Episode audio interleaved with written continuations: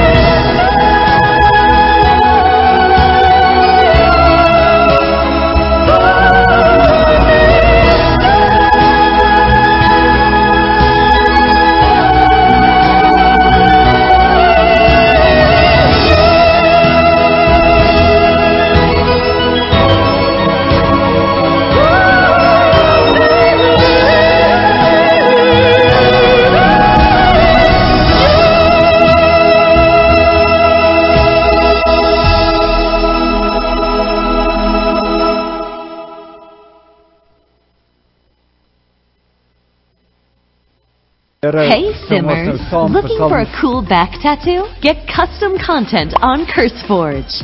Improve Vicks VapoRub Vaporize. Kom ons sing saam Psalm 42. Baie besonderse woorde waar gelowiges al vir 3000 jaar hulle sekerheid in die Here uitsing.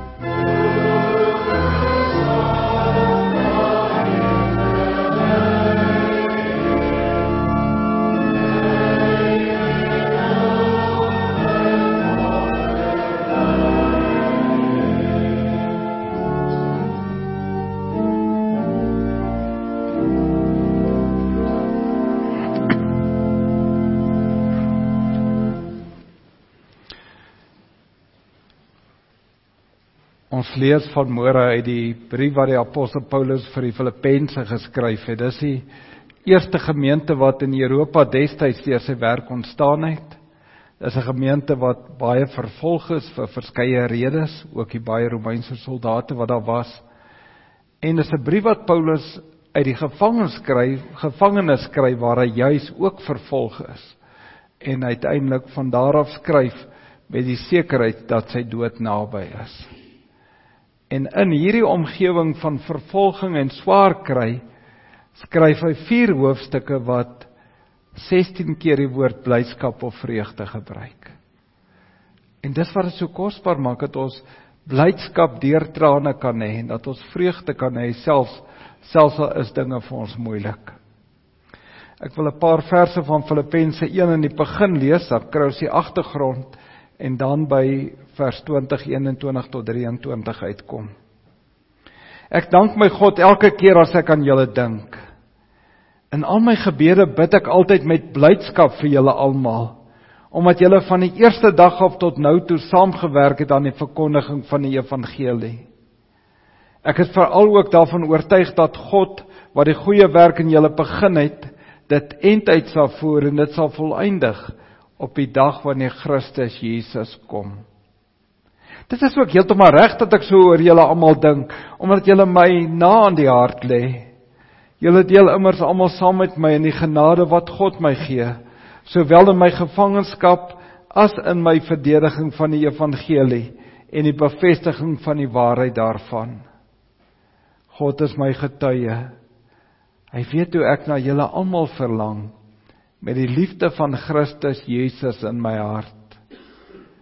Ook bid ek dat julle liefde al hoe meer sal toeneem in begrip en fyn aanvoeling, sodat julle die dinge sal kan onderskei waarop dit werklik aankom. Dan sal julle op die dag wanneer Christus kom onberispelik, sonder blaam wees. En deur Jesus Christus sal julle geheel en al in die regte verhouding met God wees en tot sy lof en eer. Skryf as elke skoot so gesig op die ewigheid wanneer ons saam met die Here gaan wees. En dan trek Paulus dit hier in vers 20 deur na sy eie lewe toe. Dit is my vurige verlange. Daarna sien ek uit dat ek niks sal doen waaroor ek my sal hoef te skaam nie. Ek wil ook nou soos nog altyd met alle vrymoedigheid deur my hele wese Christus verheerlik in lewe en in sterwe. Want om te lewe is vir my Christus en om te sterwe is vir my wins. As ek in die lewe bly, kan ek voortgaan met vrugbare arbeid. Wat ek moet kies, weet ek nie. Ek is in 'n tweestryd.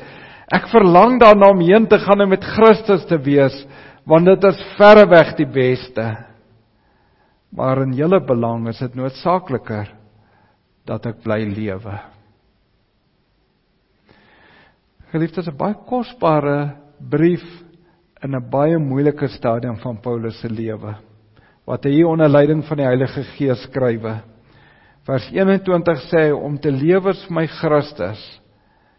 En dan kom hy met hierdie woorde en om te sterwe is vir my wins.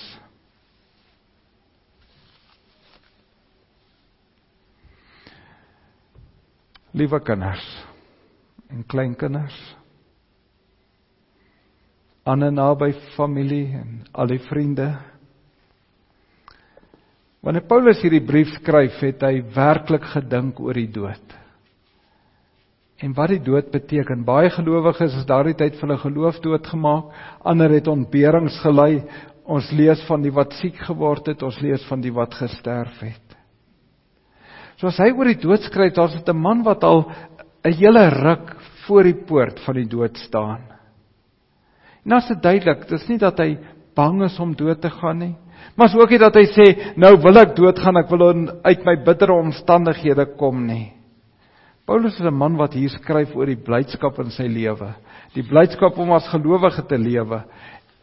En hy sê dis heerlik. Hy sê om te lewe is vir my Christus. Dis vir my wonderlik. Ek weet daar's doel in my lewe. Ek weet daar's sin in my lewe. Ek maak met my lewe wat die Here wil hê ek moet daarmee maak en dit is my kosbaar. Maar om te sterwe is ook vir my 'n goeie verwagting. Dit is vir my wins. Geliefdes, wat maak dat iemand kan sê om te sterwe is vir my wins? Waarom verlang Paulus om heen te gaan? Soos hy sê, ek verlang daarna. Dis hy sê nie net ek verlang daarna nie, hy sê dis 'n vurige verlange. Dit dit brand in my. Ek ek sien eintlik uit na die dag wat ek mag heen gaan. En dan antwoord hy self daarop. Hy sê ek verlang daarna om heen te gaan en met Christus te wees. Vandat die Here Jesus hom daar op die pad na Damaskus voorgekeer het en Paulus tot geloof gekom het in hom, is dit waaroor sy lewe draai. Hy wil in dankbaarheid vir die Here lewe en 'n impak maak en dan stuur die Here hom as 'n as 'n evangelis, 'n sendeling na die heidene nasies. En ons weet Lukas 15 beskryf dit vir ons dat daar vreugde in die hemel is oor elke persoon wat tot bekering kom en Paulus kon baie van hierdie vreugdes belewe. Maar hy skryf ook oor sy swaar kry, oor die foltering wat hy gekry het, dat hy twee keer 39 houe met 'n kats gekry het, dat hy juis in Filippi een van daardie kere was en en dat sy voete ook daar in in houtblokke vasgeklem was tot die Here die tronk oopgemaak het en selfs die tronkbewaarder tot bekering gekom het.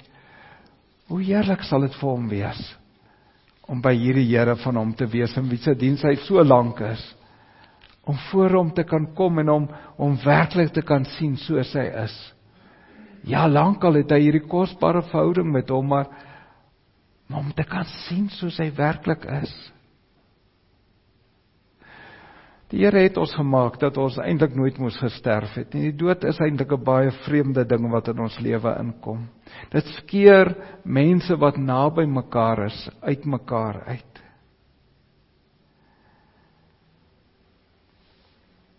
En tog het die Here die mens die tyd op aarde gegee om met vreugde 'n verskil te maak.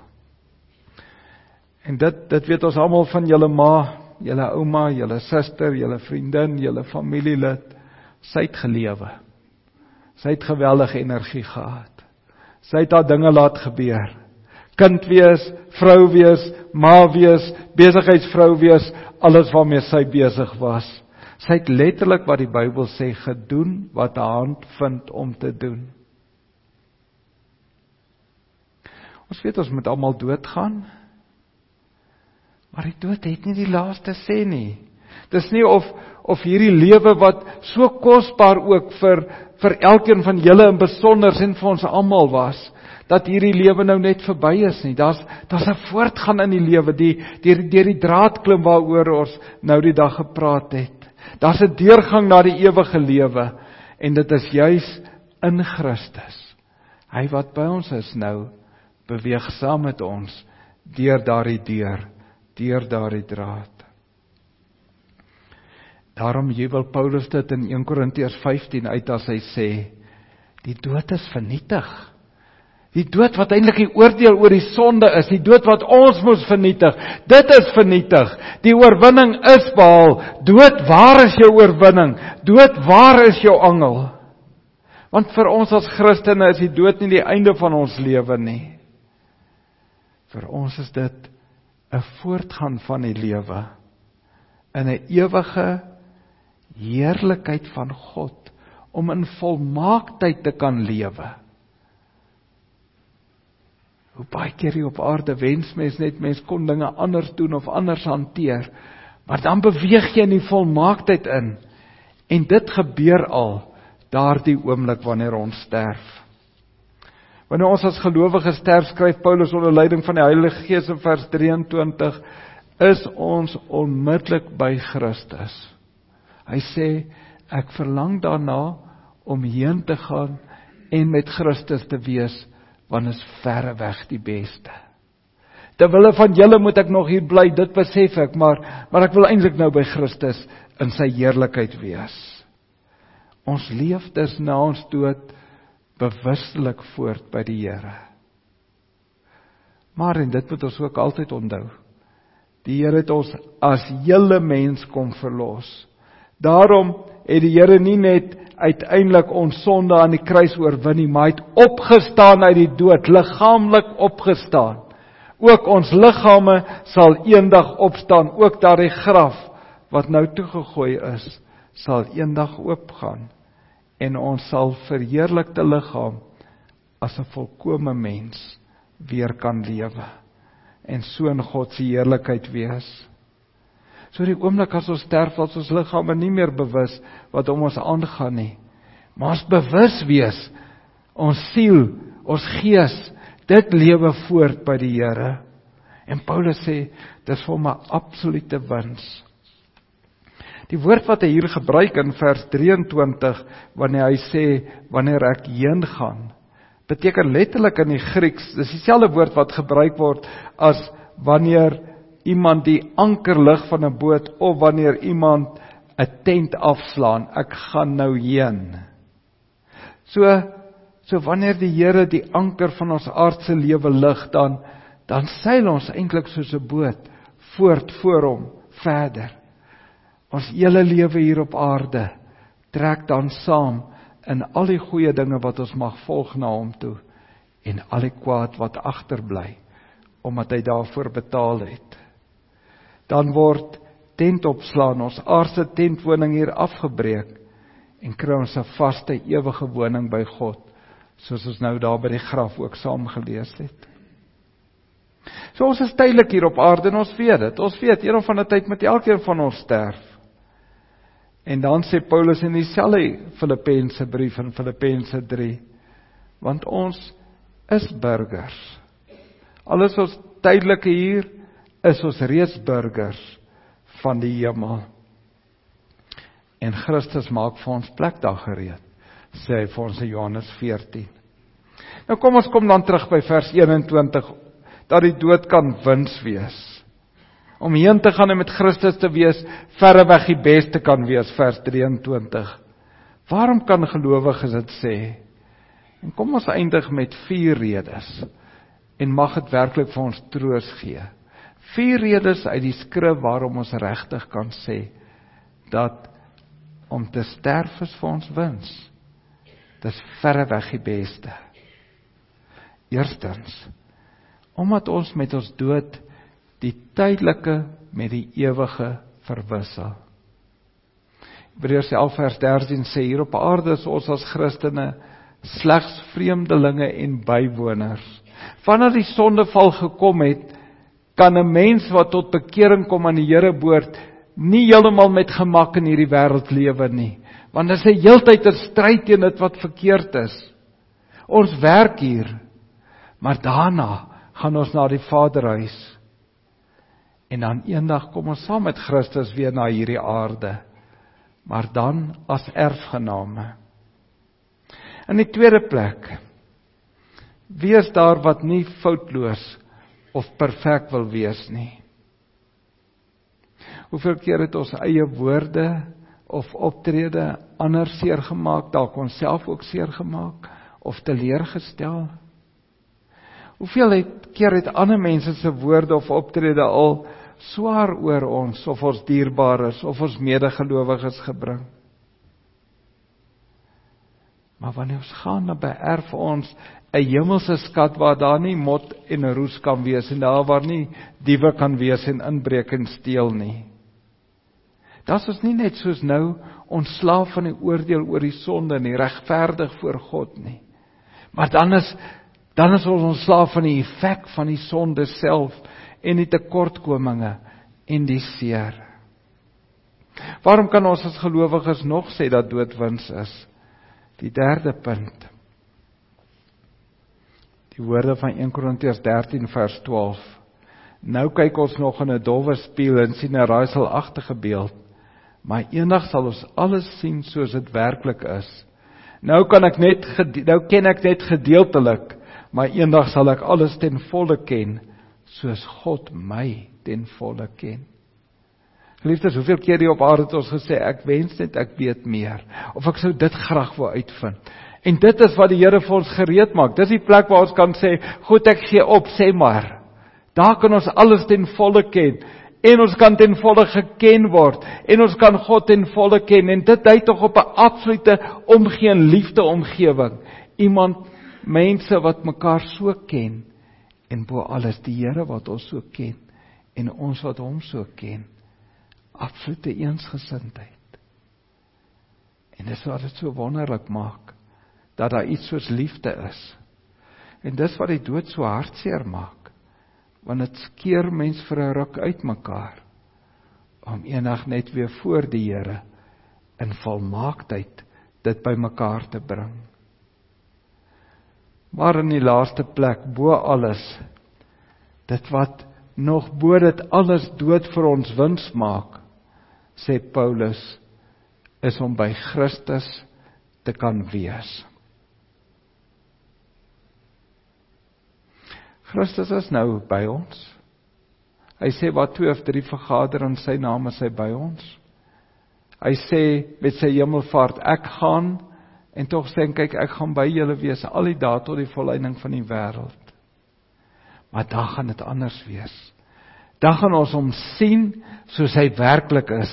Dan gaan ons werklik 'n volle lewe met hom kan ervaar. Dan eers kan ons in 'n in 'n perfekte verhouding met hom staan, want dan is ons eie sonde gebrokenheid nie meer daar nie. Hy wat ons so geweldig liefhet dat niks vir hom te veel gevra was nie. Dat hy selfs nie eers teruggeduins het vir die kruisdood ter wille van hele Masarna ter wille van elkeen van ons bloed gesweet in Getsemane dat ons vandag nie hoef bloed te sweet nie. Dat ons vandag die sekerheid kan hê. Hy leef. Hy het opgestaan. Ons leef. Ons leef vir ewigheid. Troos mekaar met hierdie sekerheid en gee dat ons so in ons verhouding met die Here verdiep wees dat ons almal saam dit voor hom eendag in sy volmaaktheid sal kan belewe. Amen.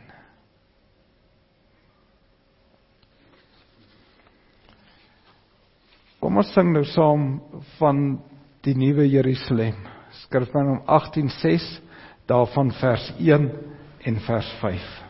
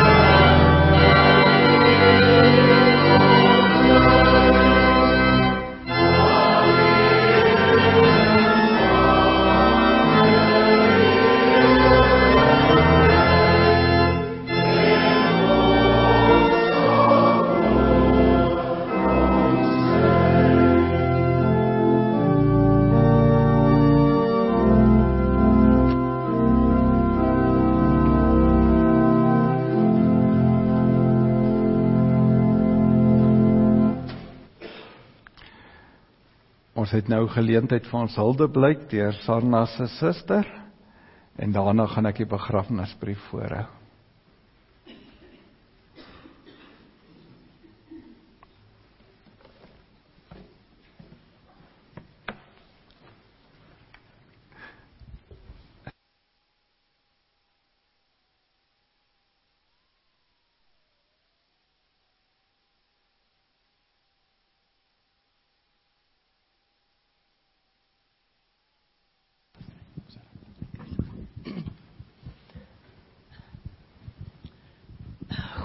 Goeiemôre almal.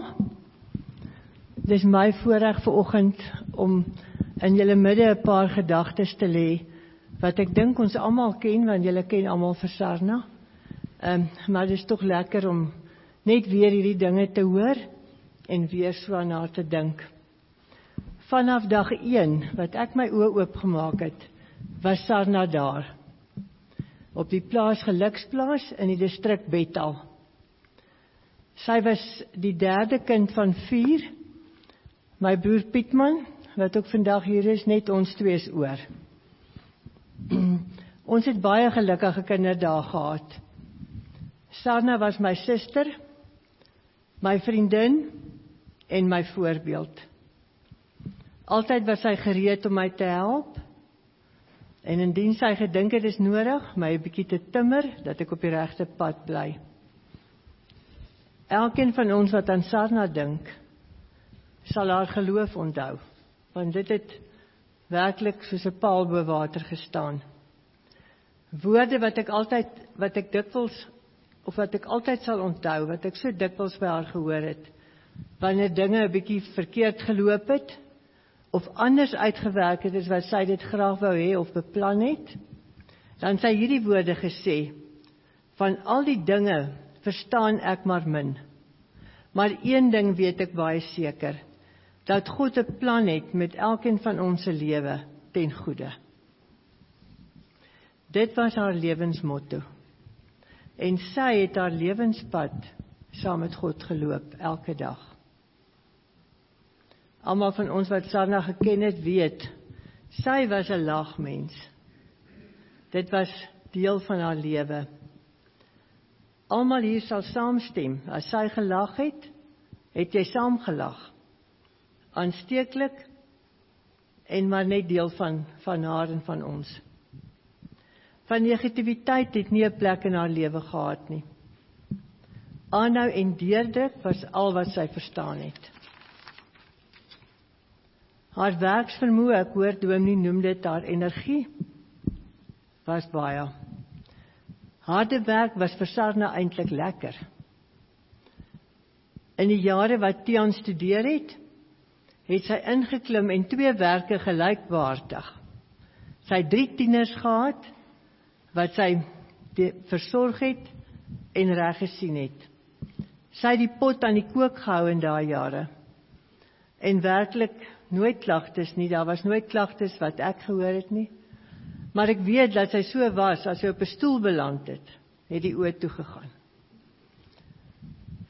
Haar lojaliteit, elkeen wat haar vriend was of familie, het geweet haar lojaliteit lê by jou. Op elke dorp waar Sarna en Tian gebly het, het hulle vriende gemaak en ek glo hier vanoggend is 'n hele paar van die vriende wat hulle so op die pad gemaak het sy het in vriendskappe in stand gehou en dit dink ek was een van haar groot talente. Sover sy gegaan het, het sy mense bymekaar gemaak en hulle behou deur haar hele lewe. Haar liefde vir Tian was baie duidelik. Tot op die einde. Sy het hom 8 jaar tuis versorg en daarna elke dag na hom toe gegaan om seker te maak dat hy goed versorg is, dat hy gelukkig is. Sy het hom ondersteun in alles wat sy wat hy aangepak het. Het sy saam met hom aangepak. En die 10 jaar wat sy in die pastorie was, was ook vir haar baie goeie jare. Elsas wat sy saam met Magriet opgebou het, was haar trots. Hier het sy ook haar werklus en haar deursettingsvermoë bewys. Sy was oortuig daarvan dat hierdie ook 'n geleentheid was om die woord te versprei. Ek weet dat sy ook graag sou wat sy, ek weet dat sy graag sou wou hê dat ek net 'n paar bedankings op moet doen. Ek wil eers vir Wiekie sê Baie baie dankie Wiekie. Jy was haar haar steunpilaar. Jy het toegewyde liefde en haar versorg in die laaste paar jaar. Dankie vir jou en Franswa wat julle huis vir haar oopgemaak het. Sy was veilig en geborge daar. En dit is waar sy wou wees en dit het sy vir myself gesê. Sy was veilig en gelukkig by julle. Baie dankie. Vir Magriet 18 jaar saam met haar in Elsas. En sy het altyd gesê julle twee het baie min beklei. En as julle verskil gehad het het julle 'n wonderlike manier gehad om dit tussen dit tussen julle op te los. Sy het baie baie waardering daarvoor gehad. So ook vir jou baie dankie. En dan die wet baie dankie vir jou gereelde telefoon Skype met haar 2 3 keer 'n week Ek weet dit was vir haar baie lekker en baie belangrik. Sy het jou baie omgee, baie waardeer en raak gesien. Jou koms met haar verjaarsdag was vir haar 'n baie groot lekkerte. Die laaste 3 dae saam het sy ook baie kosbaar, was ook vir haar baie kosbaar. En ek glo jy weet dat sy baie trots was op jou. Haar kleinkinders was vir haar pragtig en haar groot vreugde. Baie lief vir hulle. Ek wil ons gaan haar mis oor baie dinge en ek wil net 'n paar dinge noem wat ek dink waaroor ons haar baie gaan mis. Haar belangstelling in elkeen van ons. Haar medelee met almal wat swaar kry. Ons gaan haar mis vir baie dinge. Haar lekker lag haar lekker kuier naweke by ons op die plaas. Ons gaan dit baie baie mis. Haar liefde vir haar vriende en haar familie het altyd uitgestaan. Haar sterk beginsels sal ons altyd onthou. Wat ek seker die meeste gaan mis, is haar telefoonoproepe in die aand. Baie keer met die woorde: Ek wil nou vir julle bid, maar waarvoor bid ek? Bid ek nou vir reën of vir sonskyn? Wat het julle nodig? En dit was Sarna se lewe. Sy het vir ons almal gebid elke dag. Ons gaan dit baie mis en dit was vir ons baie kosbaar. Ek wil graag net vir julle ietsie lees wat bietjie bietjie geskryf het oor wat sy gesien het ook in die laaste wat haar opgeval het in die laaste tye. Haar geloof in God ongeag die dele in haar lewe wat swaar was haar gesprekke met ons kinders oor hoe ons moet aanhou glo en aanhou bid. God sal kom met 'n plan. Vir my het dit gevoel sy het 'n direkte lyn met God. Gevoel of hy 'n spesiale fond of gevoel of hy 'n spesiale fond was oor haar. Hy het geluister na haar gebede. Het dit vir my gevoel. Na haar aftrede in in Elsa het sy begin help by my skool om kos te maak daagliks vir 260 kinders. Haar lag en grappe in my kombuis was aansteeklik vir al my werkers en kokke en akademiese personeel. Haar liefde en geniet vir haar kleinkinders, sy was mal oor haar kleinkinders. Haar gemis en verlange na my pa was groot. Ek het haar baie keer gehoor in haar woonstel hartseer en praat sommer hard met God en sê sy verlang na pa. Haar voorkoms was pra, al, was pragtig altyd en mooi versorg. Haar woonstel en plante en tuintjie was altyd net so mooi versorg. Ek dink die Here het haar op 'n baie mooi en sagte en spesiale manier kom haal. Saggies in haar slaap keervol en vol genade na haar kleurvolle vol en godvreesende lewe. Ek vermoed God het sy ek vermoed God het nie sy doodsengel gestuur om haar te kom haal nie. Ek vermoed hy het hierdie kind van hom self kom haal. Baie dankie.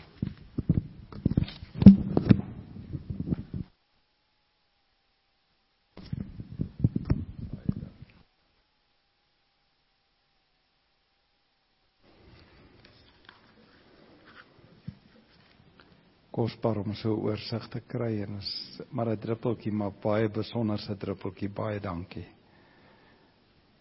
Is die afskeidsboodskap en ook baie kosbaar geskryf. Dis met dankbaarheid dat ons terugkyk op 'n lewe wat vir ons geleen is vir 75 jaar. Iemand so spesiaal so Sarna wat ons lewens met haar opregtheid en positiewe gesindheid volgemaak het. Ons is vandag hartseer oor ons groot verlies. Maar ons weet sy is veilig by ons hemelse Vader. Ons sal haar altyd met liefde onthou. Haar heengaan word betreur deur haar familie, kinders, kleinkinders en vriende. Ons het dan nou geleentheid vir die bedankings en daarna gee ons die familie kans om net eers uit te stap en dan is daar geleentheid in die saal om om bietjie met hulle gesprek te voer en en saam met hulle te stap. Gawe asseblief.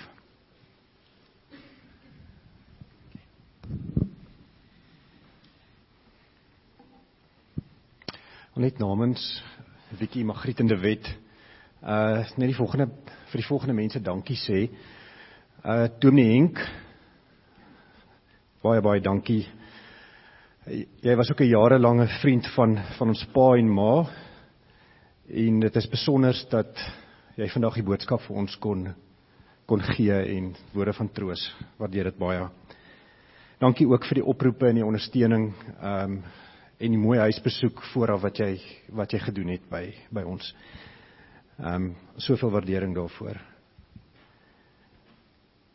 Dan aan almal wat my pa en my ma geken het en my ma spesifiek nou boodskappe, oproepe van medelee, bemoediging deur hierdie tyd. So baie dankie. Ons is nie als ge, ons het nie als geantwoord nie, maar weet ons het dit gesien en gelees. So baie boodskappe van soveel mense en uh ons sê my ma en ouers o, oh, skus Wiekie, my ma uh sê almal van hulle sê regtig baie dankie. Besonder dankie aan Christie ons kos gebring het en Wikkie sê sy kon vir 2 dae lank kos gee vir almal daarmee lekker beboot hier rys aardappelgereg slaai en ook besoeke wat jy afgelê het by ons waardeer dit baie. En De Wet jou Wikkie en Magriet sê baie dankie dat jy so gehelp het met al die reëlings rondom die begrafnis en ook inisiatief om die familie gister bymekaar te bring. Ehm um, om lekker te kuier voor vandag. Uh jy het altyd leiding en ons jy het mooi met ons gepraat oor hoe om die dood te hanteer en kommunikeer ook met ons die heeltyd oor proses waardeur ons gaan. Waardeer dit baie. Jy is 'n inspirasie vir ons en 'n rede om te glo in die regte goed en die lewe hierna waar ma en pa nou is. Dankie vir al die familie wat saamgetrek het van heide en verre, al die reëlings. Dankie Tena gawe vir julle huis. Dankie vir die kos samesyn bystand. Dit was baie lekker. Hoenderpastye. Ek gaan nou nie alles lees hierso nie. En uh klein Wikkie, jy was die wenner met die pompoentert. Mooi blomme in die kerk van Christie. En in die portaal. My ma was baie lief vir jou Christie. Dankie dat jy dit vir haar doen en Zoet het die oasis oorgetrek en uitgesorteer. So dankie vir hom. Ehm um, dan skryf Wikkie vir my iets oor ouma Wikkie wat 'n baie sterk figuur in ons almal se voorgeslagte is. Uh Tannie Sarna se ma. Hier voor is tafeldoeke wat ouma Wikkie gehikel het. En ehm um, ook in die onthaalsaal. Dankie ouma Wikkie Ons voel jy is ook vandag hier. Dankie vir ons wonderlike familie wat van naby en van ver, van baie ver uh party van julle gekom het vir ons ma se begrafnis. Julle weet nie wat dit vir ons beteken nie. So dankie. Dan het ons 'n nuwe vriend Fani van Photo First wat ons gehelp het met die begrafnisbriewe, die blaadjies, ma en pa se mooi foto's in die kerk en die portaal en die slideshow pyk werk met die hart gedoen. As ek net na hierdie foto kyk, dit spreek van alles wat hier vandag gesê is.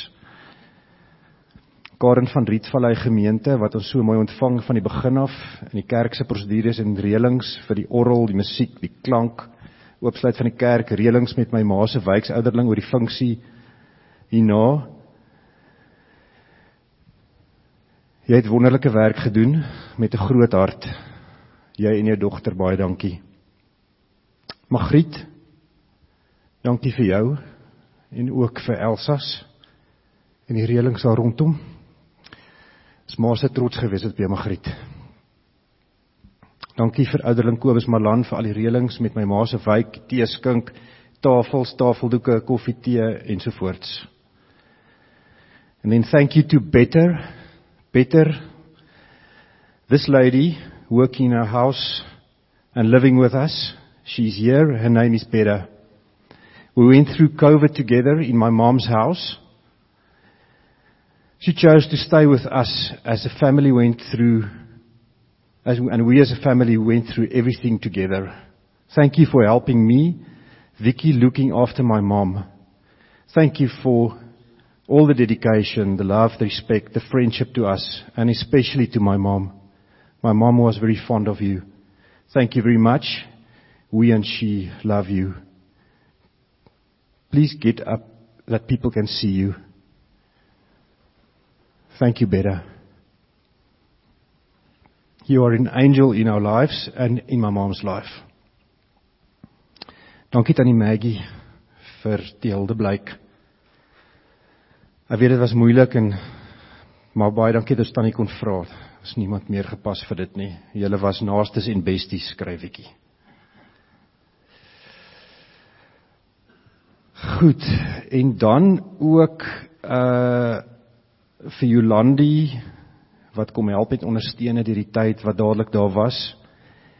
En uh, dit is al van die wet Magriet en, en Wiekie se kant af. Baie dankie almal.